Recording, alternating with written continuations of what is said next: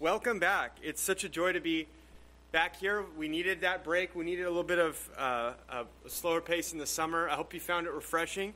But I also pray that fall finds us eager to re engage in equipping our leaning into what God has to teach us from His Word and, and His good purpose that He means to do in our lives through what we learn. Let me uh, pray to open our time, and then I'll introduce the series we're starting and then get into today's uh, lesson. By the way, did anyone, did everyone get the handout? We have those in the box in the back of the seat, uh, or in the back of the auditorium. That's familiar for those of you who've been here. So let me go ahead and lead us in prayer. Father God, we thank you for the blessings of knowing you through Christ and being the recipients of your great salvation. Thank you that you have done everything to bring us near to you so that we could call you our God and you call us my people. And you've opened to us an avenue for prayer to seek you in any and every circumstance, to seek your throne of grace, especially in our time of need. Thank you for the Psalms we're going to look at today, and for this whole uh, section of the Old Testament we're going to go through in this course. Uh, we thank you for the treasures of truth and of wisdom. Uh, and of resources just to, by which to know you and to draw near to you as our God and to understand Christ and what He's done for us. We pray that you'd give us eyes to see and ears to hear your glory, and that you would transform us through what we see even today. Give us a hunger to engage more deeply and more fully with your word in public and in private. Give me clarity and faithfulness in unfolding these things, and give us all alertness. This is an earlier hour than we are used to meeting um, for the last couple months, but we pray that you'd please give us a zeal to learn and to uh, live for you. We pray all this uh, in Jesus' name. Amen. So, you probably have seen that we are doing the second part of our Old Testament survey. Last fall, if you were here, you were with us as we walked through the first half of the Old Testament. Uh, this fall, we're uh, going through the second half of the Old Testament, the last 21 books of the Old Testament in 11 weeks. And what we're doing in a survey is a very high level overview of each book uh, of this part of the Bible. We're going to look at each book's contents, uh, the theology, the structure, how it fits in more broadly to the Bible and the, the grand story of redemption in Christ that the Bible is telling, and some, some thoughts about application in our lives.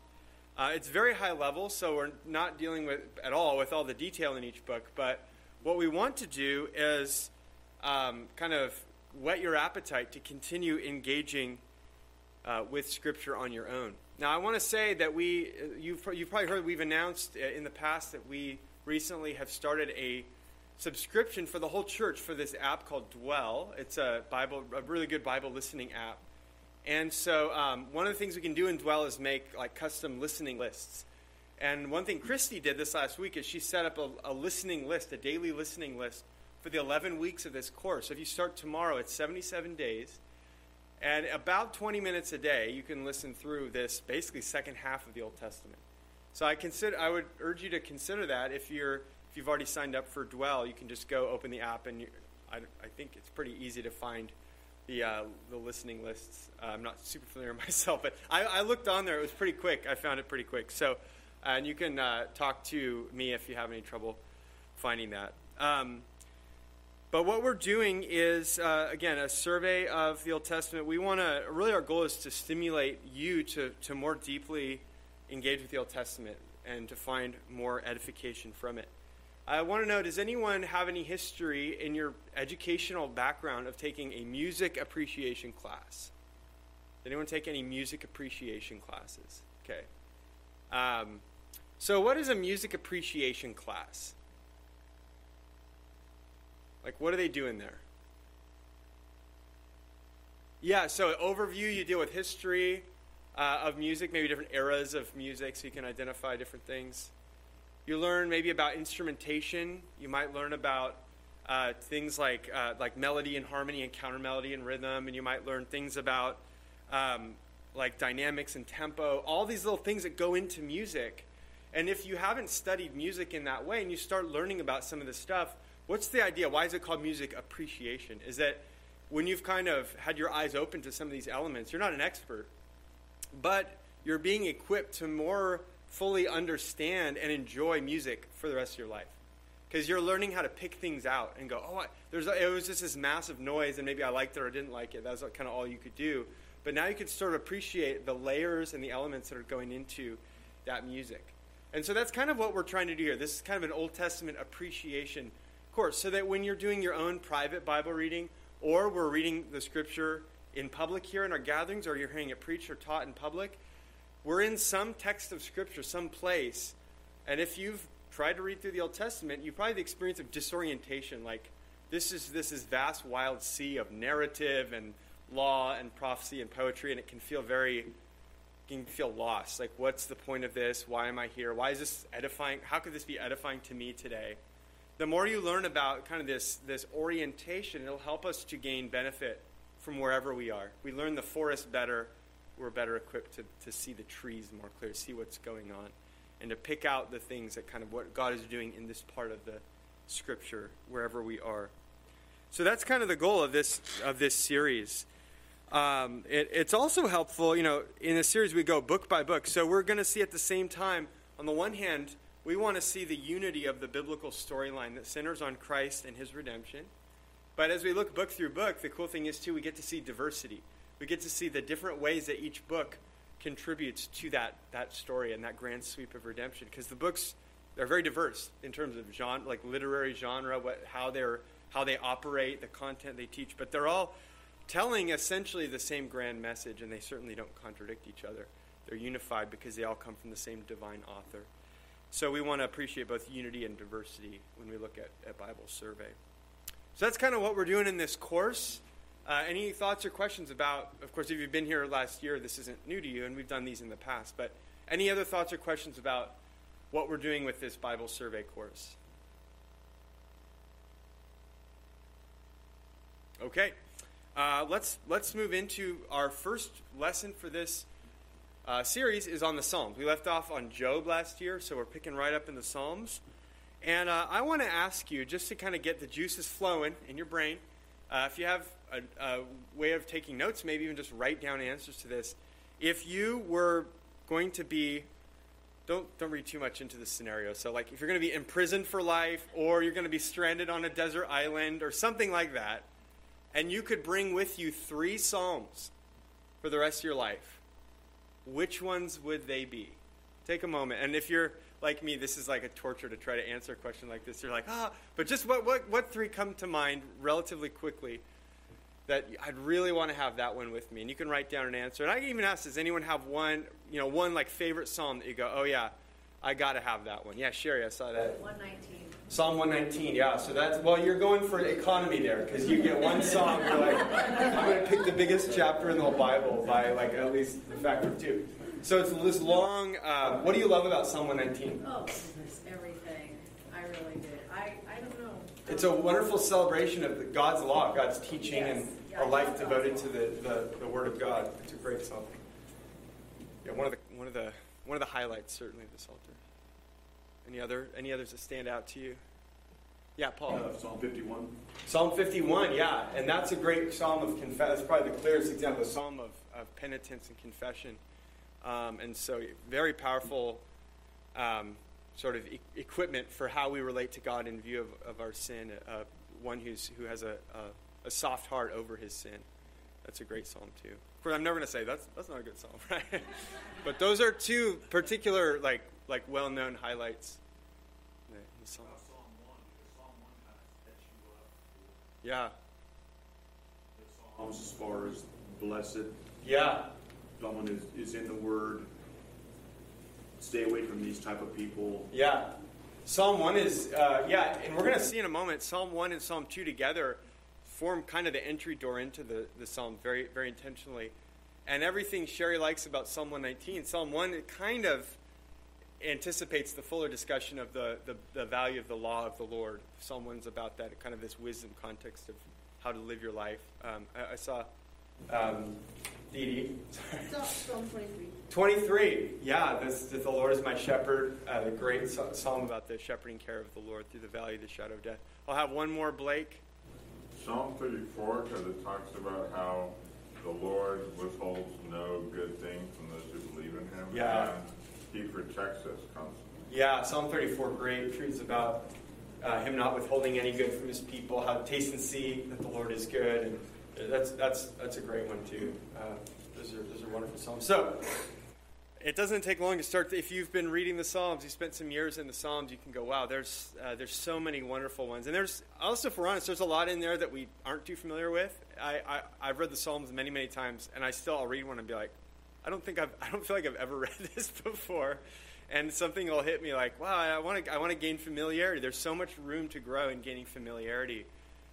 Owning the whole Psalter like we own these few that we really love. Can you imagine if you knew it all that well and you just could say, oh, number 38, I love it because of this or that.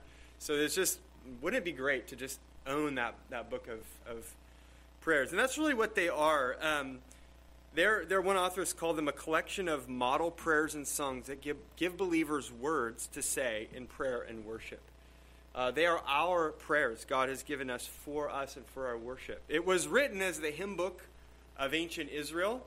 Uh, but it's inspired. It's part of the inspired uh, Word of God. It's Christian Scripture, so it belongs rightfully to the people of God at all times uh, to, to claim as our own. Certainly, there are elements in there that, that make sense in the, in the historical context they're in, but there's a universality to how God wants His people to be able to use the Psalms.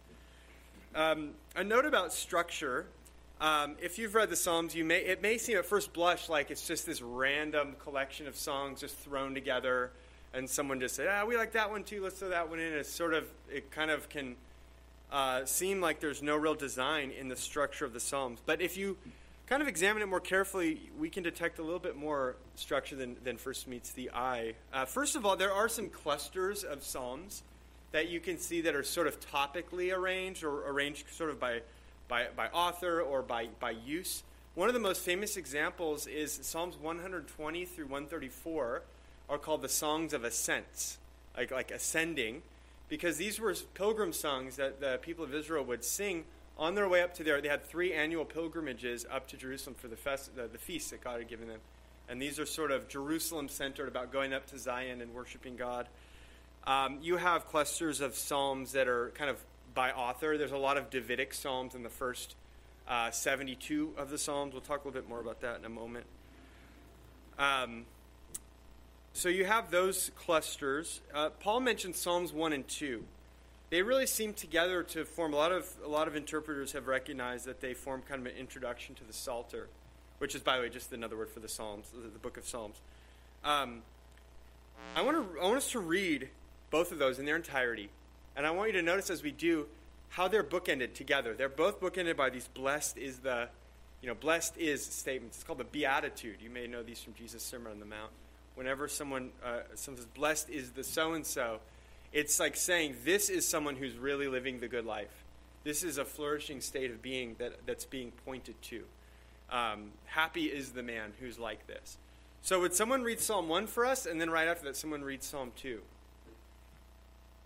Yeah, Chinwei, you got Psalm 1, and then Matt, Boyd, you got Psalm 2?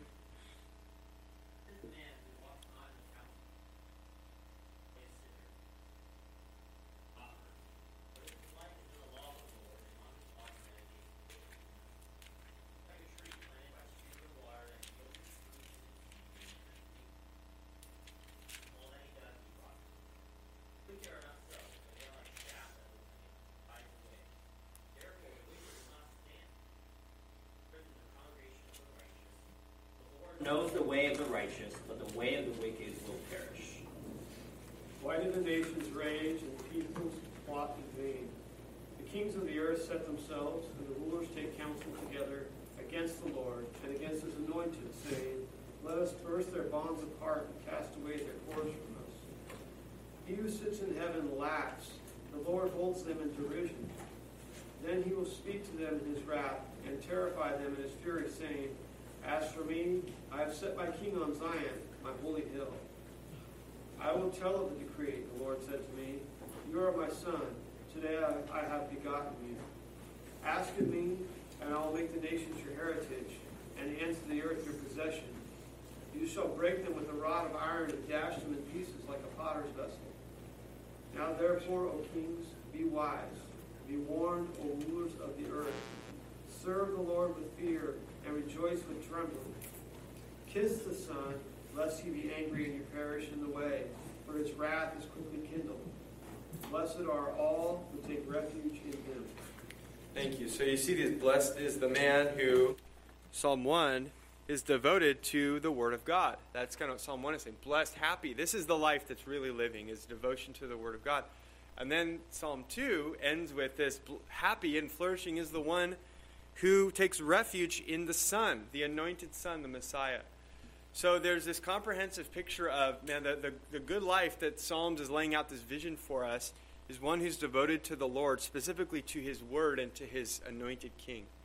Um, these are massive themes in the Psalms the Lord ruling his people, and especially ruling by means of the anointed king. We have these happy statements blessed, yes, the good life. And then we go right into Psalm 3, and it's like live fire. Suddenly there's bullets flying over your head because he says, Lord, how many are my foes? Many are rising against me. And if you're familiar with the early Psalms, three really through, um, again, this, like maybe the first 70, 72 Psalms, there are a lot of David there. There's a lot of being chased by enemies, being oppressed by the wicked. And so we start to realize very quickly that this idea of being blessed is not this, it's not this uh, over-realized sense of, of utopia and heaven on earth.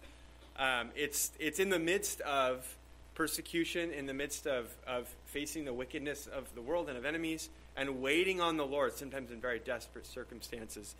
Uh, that is compatible and often is the same time as being one of these Psalm 1 and Psalm 2 people who uh, are taking refuge in the Lord and His anointed and uh, devoted to His word. Uh, the other end of the Psalms, uh, we won't look there, but 146 through 150, there are this explosion of praise. Every one of those starts with praise Yahweh, praise the Lord. And there's a lot of that. Just praise Him, praise Him. It's all over those last five Psalms. So that's kind of the bookends of the, of the book. Um, now, in between, you may have heard of the, the books, the books of the Psalms. You know, there's five books. If you read through them, every once in a while you'll hit a place where it says like book two or book one. You see at the beginning of Psalm one. Maybe you just have completely ignored these and have never noticed them. Maybe, uh, maybe you have noticed them. There are five books. I have them in your handout listed, the, the ranges, like where each book is. So the first book is, is Psalms 1 to 41. The second is Psalms 42 to 72. Book 3 is 73 through 89. Book 4 is 90 through 106. And book 5 is 107 to 150. And if you, uh, you know, scholars who kind of pay attention and say, like, what, what's going on? What are the, the relationships, like the themes in each one and the relationships between them? If you read carefully um, and thoughtfully, uh, some have noticed that there's sort of an implied narrative. Of course, the Psalms aren't narrative in themselves, but there's sort of an implied narrative of what's being reflected that, that reflects the old, part of the Old Testament storyline. Um, so, books 1 and 2, so uh, Psalms 1 through 72, again, there's a lot of David in here. Most of these say of David uh, in the, the heading. We'll talk about the headings in a moment. Um, but they're really, they feature the prayers of the anointed David taking refuge in God. There's a lot of that in the first two books.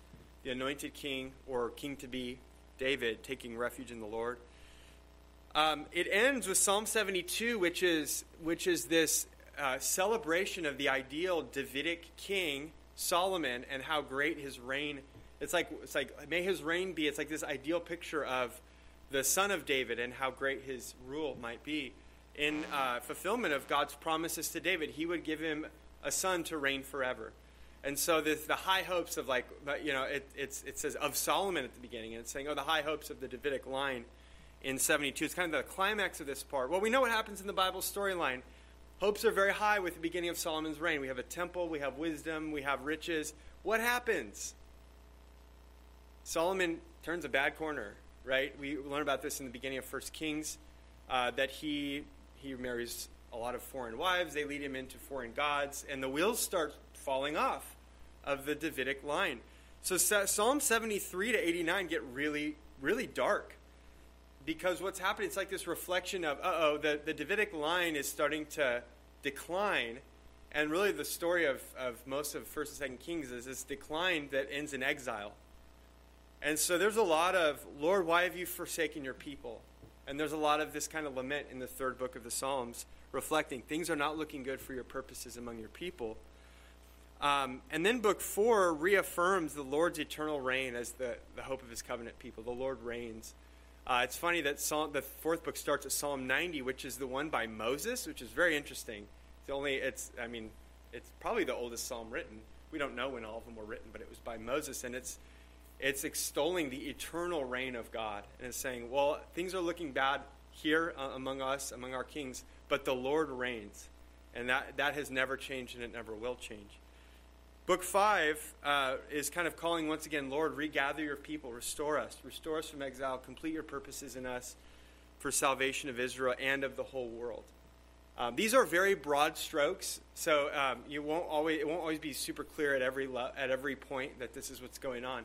But I would say keep these in your back pocket as you read through the Psalms and as you look at individual Psalms and kind of meditate on how how do we see this implied storyline being reflected. But one of the valuable things about looking at it this way is helping us see that, on the one hand, the Psalms are timeless. They're wonderful examples of relating to God, but they're not detached from the big story in time of what God is doing with his people. And there's this, uh, it, it's sort of the commentary, the devotional commentary on the ups and downs of the fortunes of God's people. And it's a, it's a it's a it's a hope-filled story. It's a depressing story, but ultimately, it, it, we know that there's a, an arrow as the Old Testament ends. There's an arrow pointing to a greater hope, pointing to a greater David to come, who will fulfill these promises and these these hopes and desires for the Lord to establish His saving rule among His people. So, so the Psalms kind of leave us going. Let's see what God's going to do to fulfill His purposes. Any uh, any questions or thoughts about the structural stuff about the Psalms? Yeah, Paul.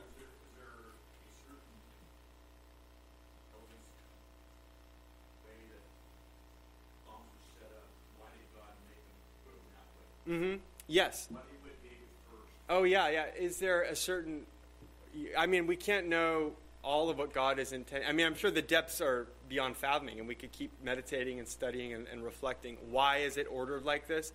But there is a really deep kind of Davidic centeredness of the Psalms that does get reflected there. And again, I, it's pointing to a greater David to come. The whole picture, the whole shape of the whole thing points to a greater David.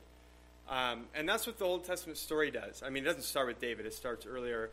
But David becomes the sort of the, the vessel for God's purposes and, and promises for his, his, his people.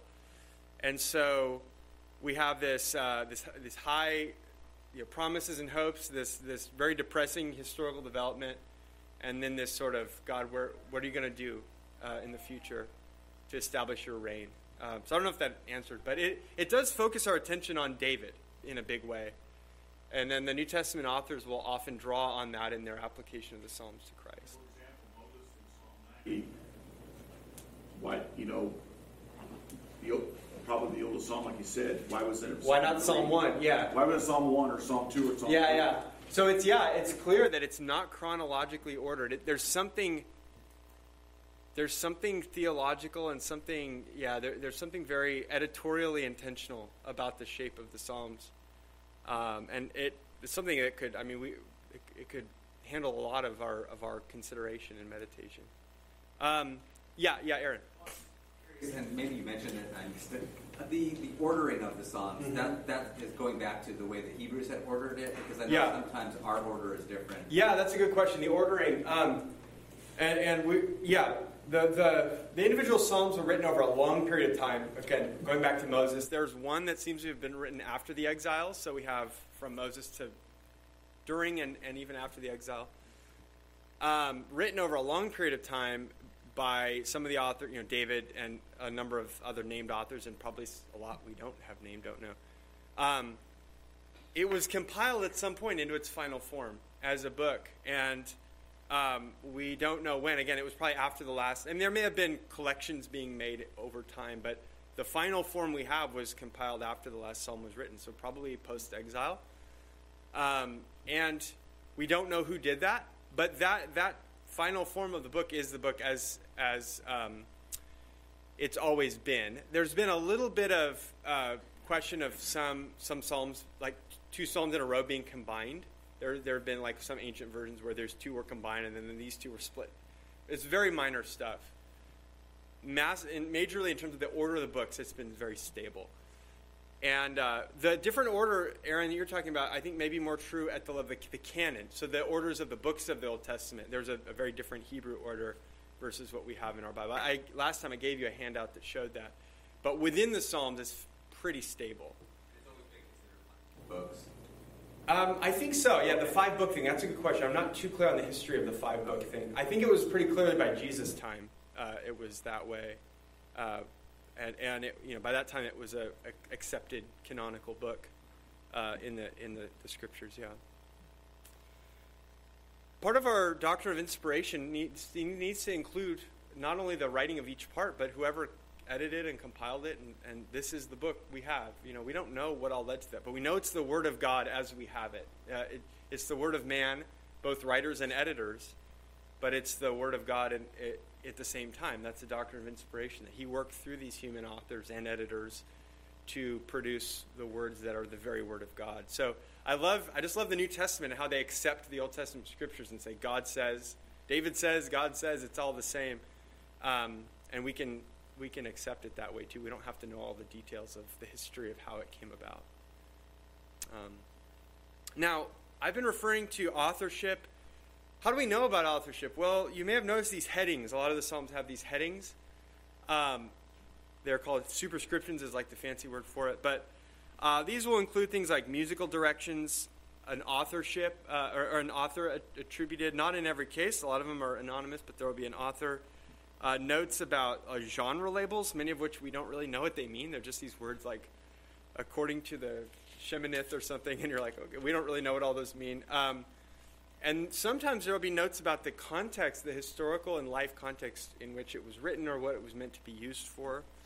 Um, Blake mentioned Psalm 34. That has a, a pretty long heading, but it's, uh, well, not as long. I guess I got mixed up with another one but a, a, kind of a longer one. It says, Of David when he changed his behavior before Abimelech so that he drove him out and he went away. David acted crazy so that he would be overlooked by the Philistine king. And, uh, and then he wrote this psalm. So there are some like life situation notes like that in the headings. And that's kind of what helps us. We just talked about the internal structure. That's what helps us piece together some of this. Again, it helps us know where all the like, div- well, not necessarily all of them. We don't know the, the unlabeled ones. Some of them may have been written by David too. But it helps us to identify these clusters that are very heavily written by David in, in the beginning part. Um, there are 74, we're on dating and authorship. I've already talked about a lot of this, but 74 are attributed to David. Um, and authors in the New Testament will sometimes cite these Psalms and say David wrote. David said, Mark 12 36, Jesus refers to Psalm 110 and says David's, David says. Uh, so he sees that as a Davidic, Davidic authorship. Um, there are some other authors that are named, uh, people like Asaph and the Korahites and uh, Ethan and people like that. These are Levites that were charged with leadership over the, the worship in the temple. You have Solomon named a couple times, uh, and Moses. We heard about Psalm 90, and then a lot of anonymous psalms. Uh, so, any any any more thoughts on these headings or the dating authorship? Thoughts or questions? No. Um, let's talk a little bit about what the Psalms are made of. They are Hebrew poetry. To engage with the Psalms is to interact with the genre of Hebrew poetry. This will apply to the wisdom books we look at in future weeks here. Uh, the two big keys to interpreting poetry in the Bible in the Old Testament are parallels and figurative language or, or imagery. Uh, to understand how these are these two elements are working is to be well on your way to interpreting these these poems. So uh, let's talk about parallels. Most most verses consist of two parts. They're called kola in plural or singular is colon. Um, these two parts that together make a verse or a line. And usually they're in parallel. There's some kind of relationship between those two parts. And there can be a wide variety of relationships between them. They can be kind of, in some way or another, kind of saying the same thing, or, uh, and even that, there's variety. Like, uh, for instance, uh, I'm going to read a few of these. Psalm 59, part of 59.5, the second, the second half will intensify the first. So saying, rouse yourself to punish all the nations. Spare none of those who treacherously plot evil. So it's the same idea of rousing yourself to punish the nations, but it's, it's, it's like heightening the, the detail and the intensity. They can be complementary, saying largely the same thing in different ways. So, Psalm 95, verse 4 In his hand are the depths of the earth, the heights of the mountains are his also. So, um, it's, it's, it's a different perspective, but saying essentially the same thing. Sometimes they're contrasts, they're opposites. So, Psalm 20, verse 7 Some trust in chariots and some in horses, but we trust in the name of the Lord our God. And the Proverbs have a lot of that, that contrasting parallel. If, if you know the cadence of the Proverbs, there are a lot of this is like this, but that is like that. And there's usually, there's often a very uh, strong contrast between those two sides. Um, so rather than, you know, there's people who have classified all these lists of different ways that the, the two parallels can function. And if you want to get into it, you can learn all that. I, I think really the, the key is just to go in asking, if you want to look carefully at a part of the Psalms, to just ask, what's the relationship between the two? How do they seem to be functioning together? And just to ask that question and to look at it through that lens is very helpful toward gaining understanding of, of how, the, how the text is working. So that's parallels. The other issue is imagery and figurative language. Now, one of the great things about poetry is that it can do a lot. So, poetry can communicate propositional truth, meaning truths that you could kind of boil down facts to, to boil down to bullet points. Okay, the Psalms do, does teach that. Poetry can't teach that, but it's doing so much more than that. It's not just downloading information like bullet points. It's also using imagery to do all these other things like evoking associations in our minds um, and stirring affections and inviting wonder and uh, connecting to a wide range of experiences and emotions. Poetry and the imagery of poetry has the ability to do that that other kinds of literature can't can't do the same way. So um, I'm going to read a verse from Psalm 4, Psalm 4, verse 7. You have put more joy in my heart than they have when their grain and wine abound. Now, if we wanted to boil this verse down to a propositional bullet point, like what's the doctrinal truth that this verse is saying? What might, it, what might we say? I'll read it again. You have put more joy in my heart than they have when their grain and wine abound. What's the bullet point, doctrinal takeaway from this verse?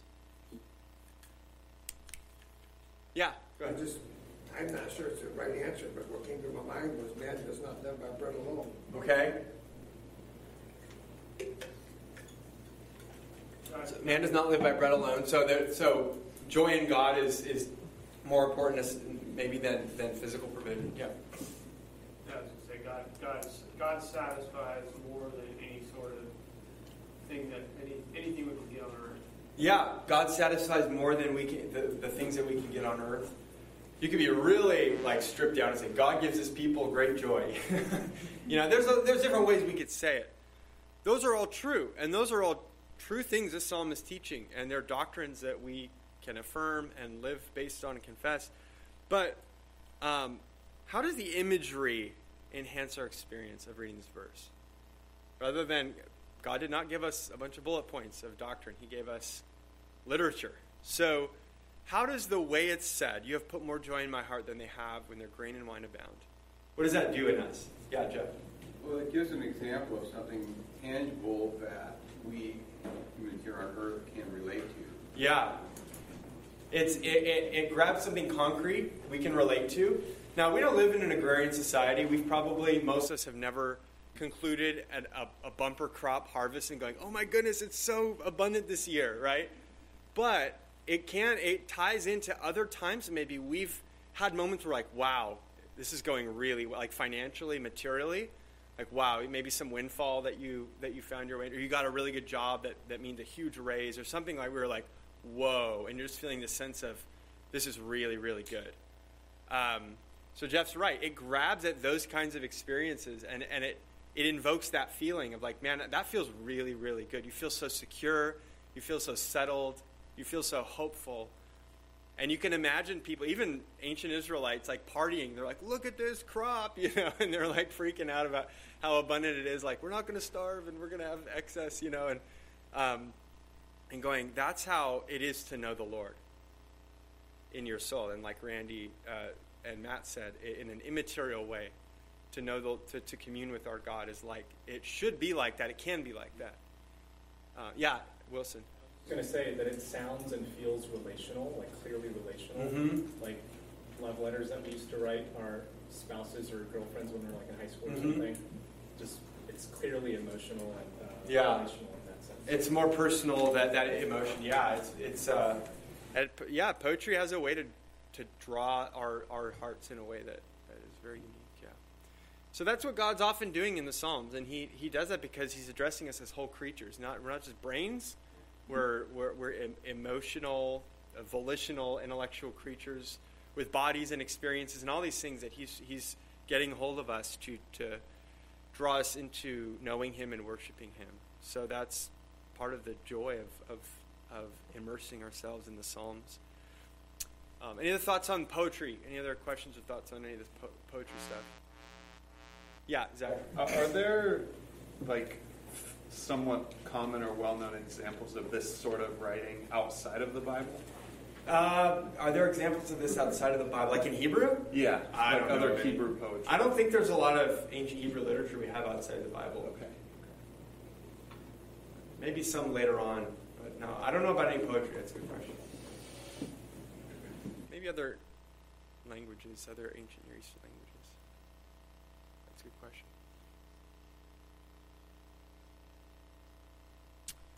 Um, last, we'll talk about how it relates to the Bible as a whole. Um, last part of this section. Uh, we, we've talked about the storyline, sort of the implicit storyline that the Psalms are following the David, the promises to David, the decline of the monarchy, and then this hope that's still looking forward to it. God, restore your people, restore the, your purposes, and establish your reign. Um, because of that, it shouldn't be surprising to find the Psalms being cited often by New Testament authors when they're, they're trying to teach us about who Jesus is. They're trying to show Jesus' identity. They use the Psalms often. It's the most often quoted book of the Old Testament in the New Testament. Uh, part of it is it's long. it's the longest book of the Bible, but it's also um, very relevant to showing us Christ and what God is doing in sending Christ. Uh, various authors have called it um, a compendium of all parts of Scripture, uh, or a little Bible, or the heart of the Bible. It really does touch on everything kind of God is doing from creation to new creation in some way in the Bible. Jesus, when he was resurrected and he met with those disciples on the road to Emmaus, um, he said that. Uh, actually, this is after the Emmaus encounter with he's with his twelve, but he says um, that the Psalms anticipated him. In Luke 24, verse 44, he said to his disciples, These are my words that I spoke to you while I was still with you, that everything written about me in the law of Moses and the prophets and the Psalms must be fulfilled. He says, There was a lot written about me in the Psalms, and it must be fulfilled. You should have known that I would have to suffer and that, that I would be, be raised from the dead. Uh, that was what tripped them up. They didn't think the Messiah was supposed to die and be raised from the dead. Uh, and New Testament authors will often read the Old Testament or read the Psalms the way that Jesus uh, seems to do.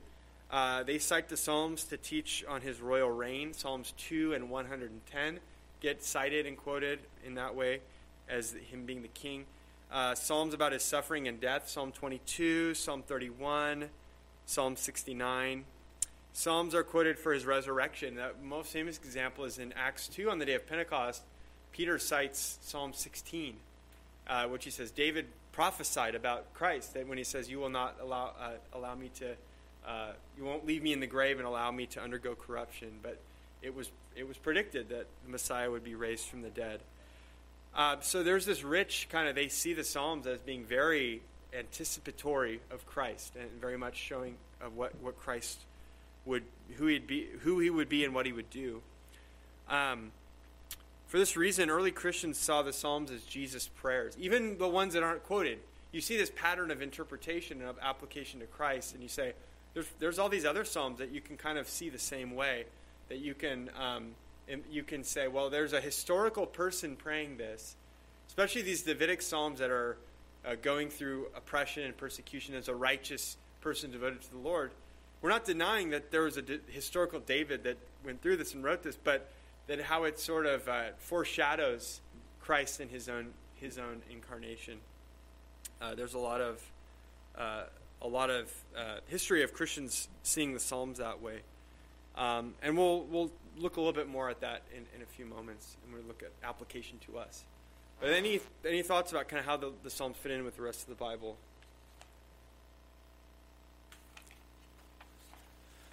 let's talk about the theology of the Psalms. Um, just some big theological themes that, that keep coming up. The first one is God, the universal creator and ruler. There's a lot about just the attributes of God, first of all, just who he is. Um, Psalm 36, verses 5 to 6. Your steadfast love, O Lord, extends to the heavens, your faithfulness to the clouds. Your righteousness is like the mountains of God, your judgments are like the great deep. Man and beast you save, O Lord. Uh, a, couple others, Psalm 139 and Psalm uh, 145. So 139 and 145, both very rich in kind of just the doctrine of who God is, his attributes. Um, but it's great because it teaches all this theology about God, but in these beautifully poetic ways. It's, it's a really amazing thing. Um, and then we have, so not only who he is, but what he does. What does he do? Well, he made all things and he reigns over all things that he's made. Uh, Psalm 103:19. Can someone? Can I have a few readers? Someone to read Psalm 103:19. Uh, hand for that one. Yeah, Paul, thanks. And then Matt Wolf, could you read uh, Psalm 96:10? And then two more. Terry, can you read Psalm 47 verses 3 and 4 and verses 8 and 9? It's there in your handout. It's a little confusing. 47 3 to 4 and 8 to 9. And someone else, one more person for Psalm, uh, Tom, Psalm 67, verses 4 and 5. So Psalm 103:19 is about the Lord having made all things, He reigns over them. Let's hear that one. I got it.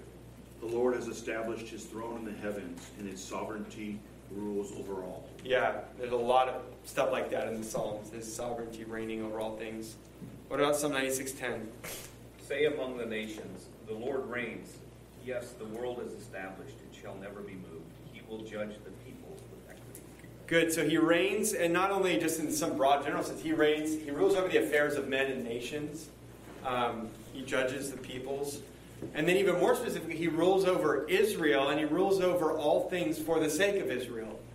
So that that's where we get uh, we get we see that in, um, for instance, forty-seven verses three, four, eight, and nine. So Terry. He subdued peoples under us, the nations under our feet. He chose our heritage for us, the pride of Jacob, whom he loves. Verse 8 God reigns over the nations, God sits on his holy throne. The princes of the peoples gather as the people of the God of Abraham. For the shields of the earth belong to God, he is highly. Good. So God upholds all things, uh, and He deserves, as a creator and upholder of all things, He deserves the praise and recognition of all the nations. And uh, in fact, that will be the outcome of his work that he's promised, this work that we're anticipating. Lord, uh, establish your reign through the greater David. But there's a lot about all the nations worshiping the Lord. So Psalm 67, 4 to 5. Let the nations be glad and sing for joy, for you judge the peoples with equity and guide the nations earth. Let the peoples praise you, O God. Let all the peoples praise you. Good, thank you. Uh, Psalm 2 is big on that too, that all the nations um, owe their loyalty and their obedience to the Messiah, the Lord's anointed one. So that's kind of God as a creator and ruler. Um, then we can get a little bit more specific and say there's also a lot about Israel, the covenant nation, in relation to God. There's these elements like the covenant that God made with Israel, the temple, uh, where God's glory is housed among Israel and Zion, and the worship that they, they conduct there. Um, in Psalms, God is not just a universal king, he's a king whose reign centers on Mount Zion, which is kind of the spiritual name for Jerusalem. That's where the king is, that's where the temple is, that's where God, it's sort of the epicenter of his presence on earth. Um, so, Psalm uh, 148, 1 to 3. Can someone read that for us? Psalm 148, verses 1 to 3. Yeah, Aaron. Is that 48 or 148? Sorry, 48. 48, 1 to 3, yeah. Hang on one second. That's fine.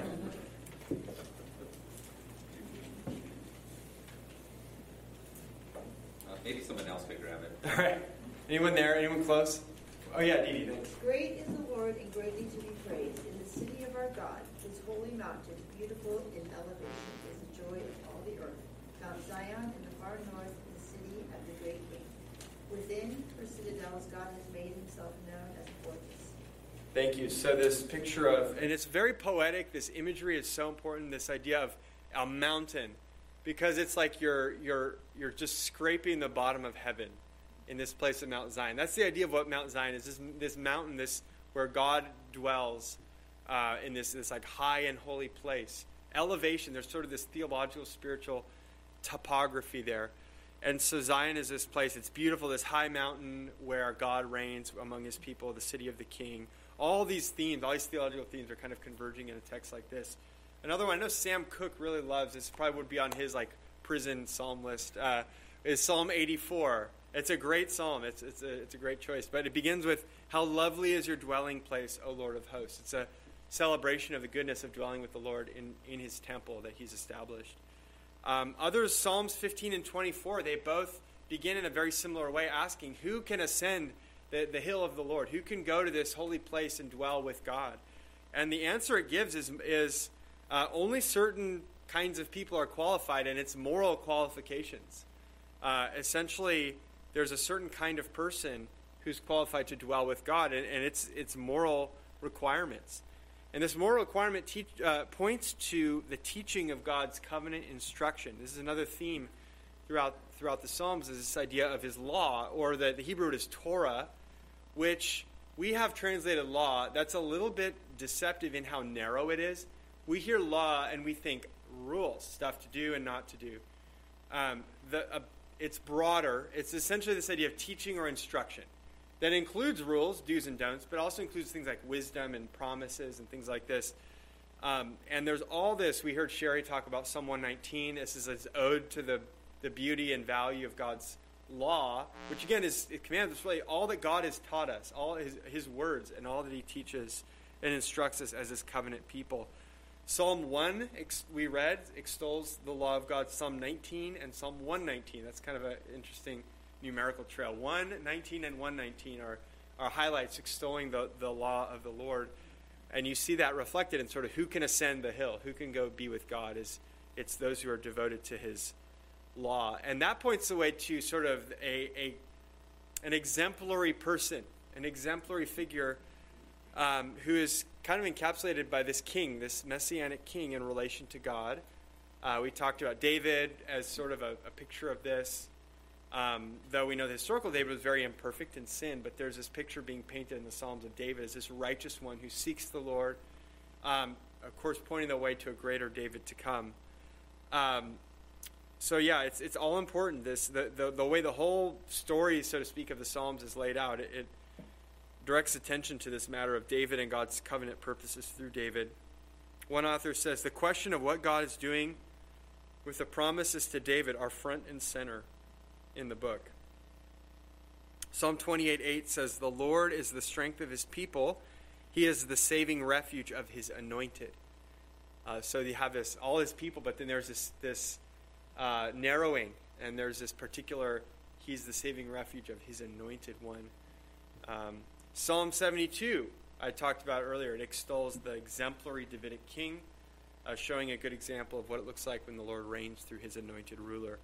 So we have God reigns, God reigns especially in Zion, and he reigns especially, especially in this figure of the king, this anointed person that he's chosen. Um, and then you have another theme of justice and imprecation. We'll talk about what that means in a moment. So, the Lord, we heard, the Lord is on his throne. He rules over heaven and earth. What do we make of injustice in the world? There's a lot of sin and evil and injustice in the world. The Psalms are very real about the rampant evil that exists in our world. Um, it's interesting when, when Paul is, is like letting out this barrage of trying to prove how sinful everyone is in, in Romans 3, he's developing his gospel message. He has this chain of quotes. He just, bah, bah, bah, all these quotes, and they're all out of the Psalms. Like, uh, their feet are swift to shed blood, and their paths are ruin and misery, and the way of peace they have not known. There is no fear of God before their eyes. Those are all out of the Psalms. So the Psalms are very uh, very real about evil in the world. Well, we know that God reigns in justice and righteousness. Uh, Psalm 97 2 righteousness and justice are the foundation of his throne. And we have calls for God to be just, to exercise his just reign. And one expression of that desire is this category of imprecatory psalms, which simply uh, means psalms that curse or invoke, uh, wish evil upon the wicked, wish harm upon the wicked. And there are especially example like Psalm 58, Psalm 137, and then there's there's parts of this in, in parts of many psalms that do this. Um, and if we read this, and we sometimes this can this can cause a little bit of trouble for us. We can feel tension between these imprecatory psalms and Jesus' teaching, for instance, like in Matthew 5, um, 43 to 48, he says, Love your enemies and pray for those who persecute you. Um, and we're told by Paul in Romans 12:14 to bless and not curse those who persecute us. Um, uh, don't don't uh, return evil for evil. And so we have this New Testament ethic of love your enemies, don't don't don't return evil on them. And you see the Psalms, and they're like calling down fire on on enemies. And we can go, oh, some have said, uh, well, imprecatory psalms are, are like distinctly of the Old Testament era. They're not applicable to the New Testament church. They're sub Christian. What do you think? Did you buy that? that? That that that's for the Old Covenant, but in the New Covenant, this higher ethic of loving your enemies? Or is there what what else do you what other sense do you make of that category? Yeah, Matt. Our enemies are. Okay. Uh, and our enemies aren't the people around us they're who are controlling or influencing our people around us. That's Satan. Yeah, that's a really important element that the New Testament does give us is that our true enemies are not people. Uh, Ephesians 6.12, our, uh, we do not fight against flesh and blood, but against the rulers and the authorities in the heavenly places, Satan and his forces. That's always the true enemy. Um, that's really important to, to, to, to, point that out. Yeah, uh, Aaron, and then... Uh, vengeance is mine, says the Lord. Yeah. You know, we, we're, we're really not to take it into our own hands. Yeah. But we'll let God it. That's true, and you're quoting from, um, well, I think it's Paul quoting somewhere else, but it's Paul in, I just read Romans 12, 14. In 12, 19, he says that. Brothers, don't, uh, don't avenge yourselves, but leave it to the wrath of God, for he says, Vengeance is mine, I will repay. So, in not taking vengeance for ourselves, there's this waiting on the Lord to do it his way as the just ruler. And, and these prayers reflect that, waiting on the Lord to do it his way. That's very true. Yeah, uh, Patty, do you have a thought? That's pretty much what I was going to say. Mm-hmm. The contrast in the Old Testament of having God fight our battles for us, asking Him to please fight our battles for yeah. us, and, and acknowledging He's the only one who can. Yeah. And the New Testament saying, but interpersonally, it's our job to be in peace. That's really well said. Yeah, we, we trust the Lord to fight our battles. We wait on Him to fight our battles. And it's weird, but yeah, at the same time, we are to make peace and try to be try to truly love our enemies. Uh, we have to be able to do both. When there is a way to do both, and to look at Jesus. He, uh, I think he prayed like these imprecatory prayers in his life. We have him going off to pray, and again, there's so much New Testament drawing from the Psalms as kind of the, the script of Jesus' life. But you see him, um, you see him being loving his enemies, washing Judas's feet, and so on, and calling him a friend, friend uh, when he comes to confront him in the garden. Um, but yeah, those are all good points. Um, that you've anticipated a lot of what I was going to say, which is great. So yeah, evil forces are real, um, and sometimes for a long time I'd read the Psalms, all these complaints about enemies, and go, "This doesn't apply to me. No one's chasing me to kill me." Until I finally realized what Matt said about Ephesians six twelve. Every day I wake up and I read a psalm like, "I am entering a war zone. There is a real enemy trying to to plot and work for my downfall. Satan prowls around like a roaring lion, seeking someone to devour." So the reality of opposition that is reflected in Psalms is every bit as real for us in Christ spiritually. Sometimes he uses people to do this, sometimes he doesn't. The real issue is it's always Satan and his forces. So we are in a war zone, and God has called us to combat evil by using the sword of the Spirit, the Word of God, and praying at all times in the Spirit. He says that there in Ephesians 6.18, praying at all times in the Spirit. That's how we conduct this battle. Um, similar to what we said about Romans 12.19, imprecatory psalms are not personal and petty. They're a, they're a cry for justice. They're God centered. And it's saying it's leaving it to the wrath of God. It's a way of, um, you know, and again, it's, it's, it's something to struggle through in our experience. But on the one hand, being able to truly love our enemies, and, and the one hand, on the one hand, pray good for them, pray mercy. May they come to know Christ. May they come to know His mercy and repent. And then at the same time, pray, but God, have your justice, have your pour out your wrath. Um, and I, it's you, we can pray both. We can say, Lord, if if if your be, if your if your will for them is not mercy and repentance and forgiveness, then do the do the right thing, judge of the earth, do do what's right, and um, it is good that He, it's hard for us, but it is good that He pours out His wrath on the wicked. And so it is a God centered way of praying. It's not just somebody slights you and offends you, and it's like, oh, yeah, you know, I'm to go. It's people are sinning against God uh, and, and me in, in sinning against God. And so we're calling for God to do what's right. Um, and then it, it's, you know, as, as, much, as hard as it might be to think about imprecation, I would say it's even harder to consider if we, if we didn't have this category. Um, this idea of like, we, we, shouldn't want God to uphold the moral order of, of the world he's made. Uh, should we not want that? Should we not pray for that? For him to have, to, to, to have justice?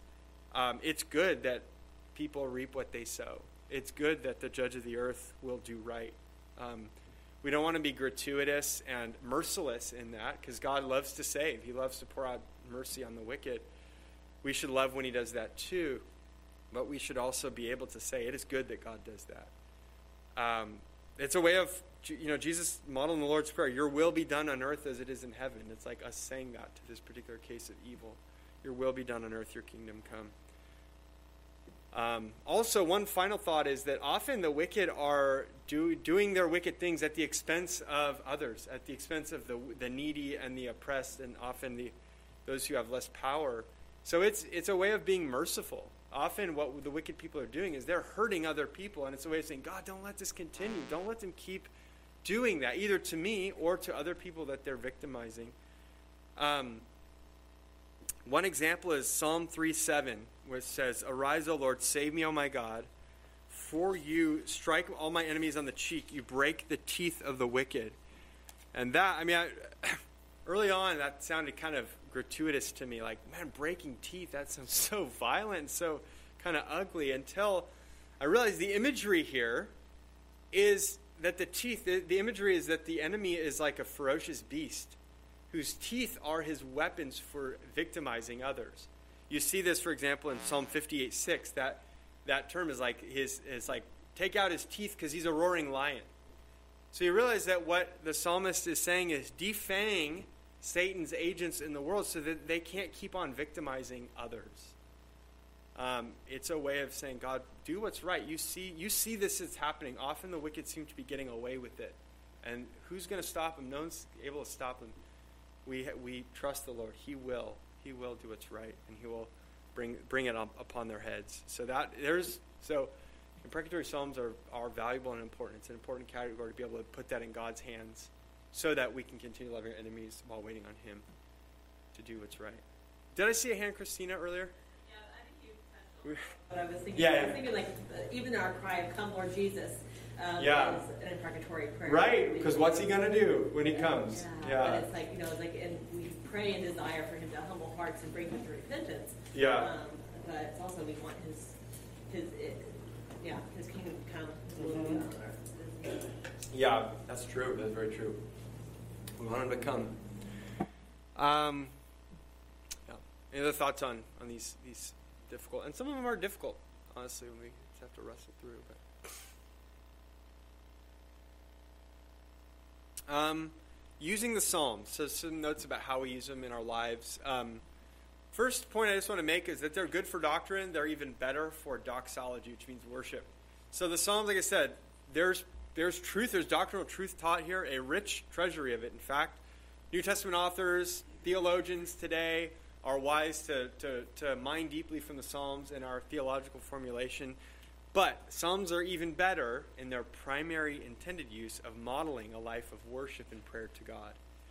Um, and they just excel at capturing the heights and depths of human emotion and experience. Church Father Athanasius said each psalm holds up a mirror to the human heart. And uh, it is, as the more we walk through life, I think, of following the Lord and, and seeing the dynamics of life and of our hearts, we, we get more and more go, wow, I'm so glad for these Psalms. Uh, they're even better, even better than study and learning is to, to use them, to let them shape our own prayers and to imitate them. Um, they, the other kind of next point to make is that they just um, um, model a Godward orientation for covenant people in every situation we see people, God's people, who are called often the righteous. There's this label, the righteous, used a lot in the Psalm. Psalm 112, 6 For the righteous will never be moved, he will be remembered forever. we might sometimes read that and think, oh, the person who's completely blameless and doesn't do anything wrong. Well, that's not me. I can't, I can't use these prayers. Um, well, the righteous in the Psalms is someone who seeks God. Um, it's a member of his covenant people who trusts him.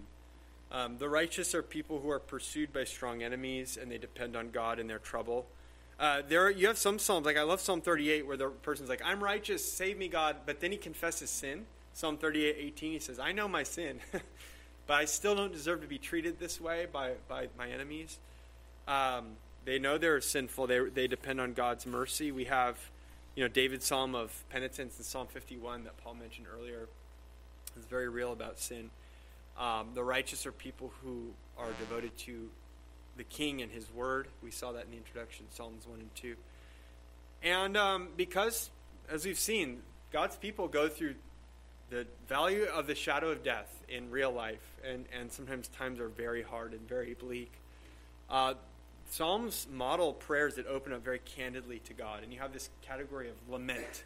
There's so many lament psalms or lament sections of psalms uh, we talked especially about you know book three where we're like, man, the wheels are falling off and the the Davidic line is failing and we're we're going into exile and there's all this. There's a lot of lament in that. In that, there's lament elsewhere too, um, because Psalms are very real about. Uh, what does it mean to be the Lord's people in this age? It's ugly. Some it's it's often ugly. It's often desperate. It's often tearful, and it can really pop. Maybe some some of us can have a picture of what the Christian life is supposed to look like. And mature Christianity needs to be like this superficial, always smiling, always everything's good, everything's happy. Um, and sometimes I, by God's grace, I don't see that here, but there can be church cultures that implicitly tell us that. Like we're all we're all best when we're everything's great. You know, we're always excited about everything. I'm so pumped. You know, like every Sunday you show up and you're like, yeah. Um, the Psalms really pop that bubble in showing us no, there's a place for tears, there's a place for desperation, a prominent place for that. There's a lot of that in the Psalms. There's a true to life grittiness the people of God need modeled and acknowledged about our lives. Um, uh, regarding application to us, I want to think about union with Christ. Uh, this is part C of, of your outline here. Uh, we've talked about the righteous person, often associated with David, and we've seen how the, the whole Psalm book is pointing forward to a greater David, and the New Testament authors pick up on that. Christian readers have often have from from long ago have figured out this is one of the keys to applying the Psalms to ourselves. Um, so you have the Church Father Augustine in his exegesis of the Psalms. He often draws on this principle of looking at the, the church as the body of Christ. You see this like in 1 Corinthians 12, 12 and 13, that the, the church is the body, Christ is the head and we're baptized into him. We're in spiritual union with him. And so there's this deep spiritual unity between Christ and his body so that we share life together. We share experiences, and what belongs to him belongs to us by virtue of our union with him. Um, so sometimes we, like, thinking about Psalms that we know are like, they could function as prayers of Christ. Um, thinking about the, you know, what does Jesus say on the cross? He quotes a psalm on the cross. Do you guys know what he says? It's called the cry of dereliction. What do we call it? Psalm 22, verse 1. You remember what he says? Yeah, my God, my God, why have you forsaken me? He quotes Psalm 22, verse 1. He's probably alluding to the whole psalm and claiming it and saying, This is where I'm at. This struggle with God, have you forsaken me? Um, and we might read this verse and think, like, well, this is David. It's of David. He's running from Saul or something like that. He's desperate. And we might think, well, does this apply to me? Well, am I like David? How, how much am I like David or how much am I different than David? And we're just kind of asking the question of, is my life like David's? That might be kind of what we do with applying the Psalms. Um, what's wrong with that is we're kind of, we're kind of a, like, what, what have you and I to do with David ultimately? Like the, the ultimately David's experience doesn't necessarily have to match with ours. The important step we're skipping is that David is foreshadowing Christ, and Christ is the one we're in union with.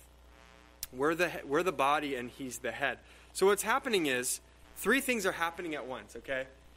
David is in some historical situation writing and praying this psalm. It's real for him. But at the same time, secondly, more ultimately, it's pointing the way to Christ and his sufferings. It's anticipating Christ and his sufferings, and he's going, I'm the real Psalm 22 guy saying, God, why have you forsaken me?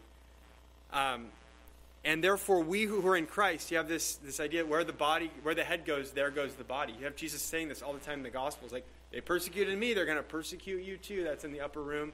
It's the idea that if you follow Christ, you're sharing everything with him. He shares his righteousness, uh, he takes your sin upon himself, and you follow after him in his experiences in this world. So, we will have David like and ultimately Christ like experiences, not just because we're we happen to just want to read the, the, these old these old ancient prayers, but because we're in Christ. They're ours in Christ. They belong to the church because we're in Christ, and they're ultimately songs about Christ. And so, um, as an exercise on your own to kind of think through some of this, I would say look at Psalm 30. Uh, Psalm 30 is really fascinating. Imagine David, it says of David, imagine David saying it, which he did. And then imagine Christ saying it about his death and resurrection.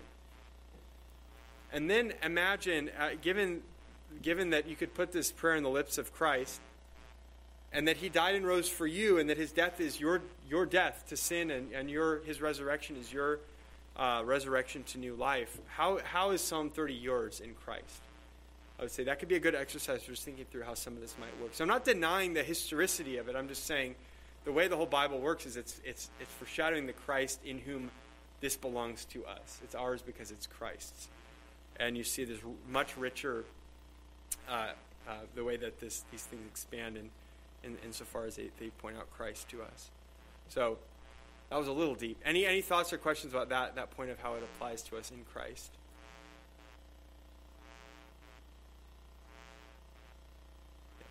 Um, finally, just praying the Psalms. Some advice about praying the Psalms. And in, view of all we've seen, I finally just commend you pray the Psalms. Use them. First of all, just gain general familiarity with them, and the more you do, the more they'll just influence your heart and your patterns of devotion to the Lord. Again, normalizing things like lament and complaint, very honest uh, transparency with God. I also love and really commend open up a psalm and let it guide your prayer today, like in that moment. You can open it up, read it, and just say, what do I see about God? What do I see about uh, my maybe resonating with my own circumstances and emotions? What do I see about Christ and His work for me that's being anticipated, or about the spiritual warfare that I face? What's a hook, sort of, that I can grab my own prayer onto and, and pray this back to God in kind of a creative, adaptive way? There's always something. Sometimes you're reading and it's like, this is talking about me right now.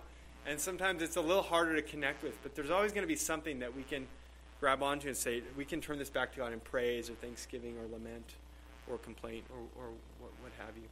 So I, I, and it's sort of an art more than a science. I can't just say, there's the 10 steps to praying the Psalms, but just immerse yourself in them and um, let them lead you back to God in prayer as one of Christ's people. Um, and, and it's a beautiful thing. There's, there's a lot to pray. There's a lot of diversity in our prayers that it can, it can introduce. So, any final, before we close in prayer, it's kind of abrupt, but any final uh, thoughts or questions about the Psalms? I'm glad to interact more if you have more kind of uh, involved uh, questions. But yeah, Paul. Pastor Tim, would you would you say that, just in your opinion, would you say that the Book of Psalms is the most important book in the Old Testament? Is it the most important book in the Old Testament? I think I could Genesis say that. Yeah. Genesis? If I was a Bible translator and I had to just start with one, I probably would translate Psalms. Yeah, I, probably the most important And the other thing I had uh, when, I was, when you're mentioning uh, kind of the two quote unquote underrated psalms that aren't talked about much, or you mentioned Psalm 15 and Psalm 19. If you want to check your credentials at the door, you read Psalm 15 Uh-huh. because that is an eye opener. Yeah, yeah. And then Psalm 19, the first six verses talk about the greatness of God, the ex- making the expanse of the heavens. Yeah. Then it goes into the Word. Then it goes into telling how powerful the Word and life changing the Word of God is. Yeah. And then it ends with Psalm with verse 14 when it says, I can read it real quick. Mm-hmm. May the words of my mouth and the meditation of my heart be acceptable and pleasing in your sight, O Lord, my rock and my redeemer. Mm-hmm. The beautiful verse. Because a lot of theologians have preached multiple uh, messages just on that psalm. Because Mhm. the first six verses Rich, yeah. are kind of totally different than the Mhm. the next seven and then the other Yeah. last couple. Sometimes there's a lot of wisdom to be gained in meditating. Why are these together? You know, there's something they're collectively saying to us that isn't immediately obvious. Yeah, great. Let's let's close in prayer.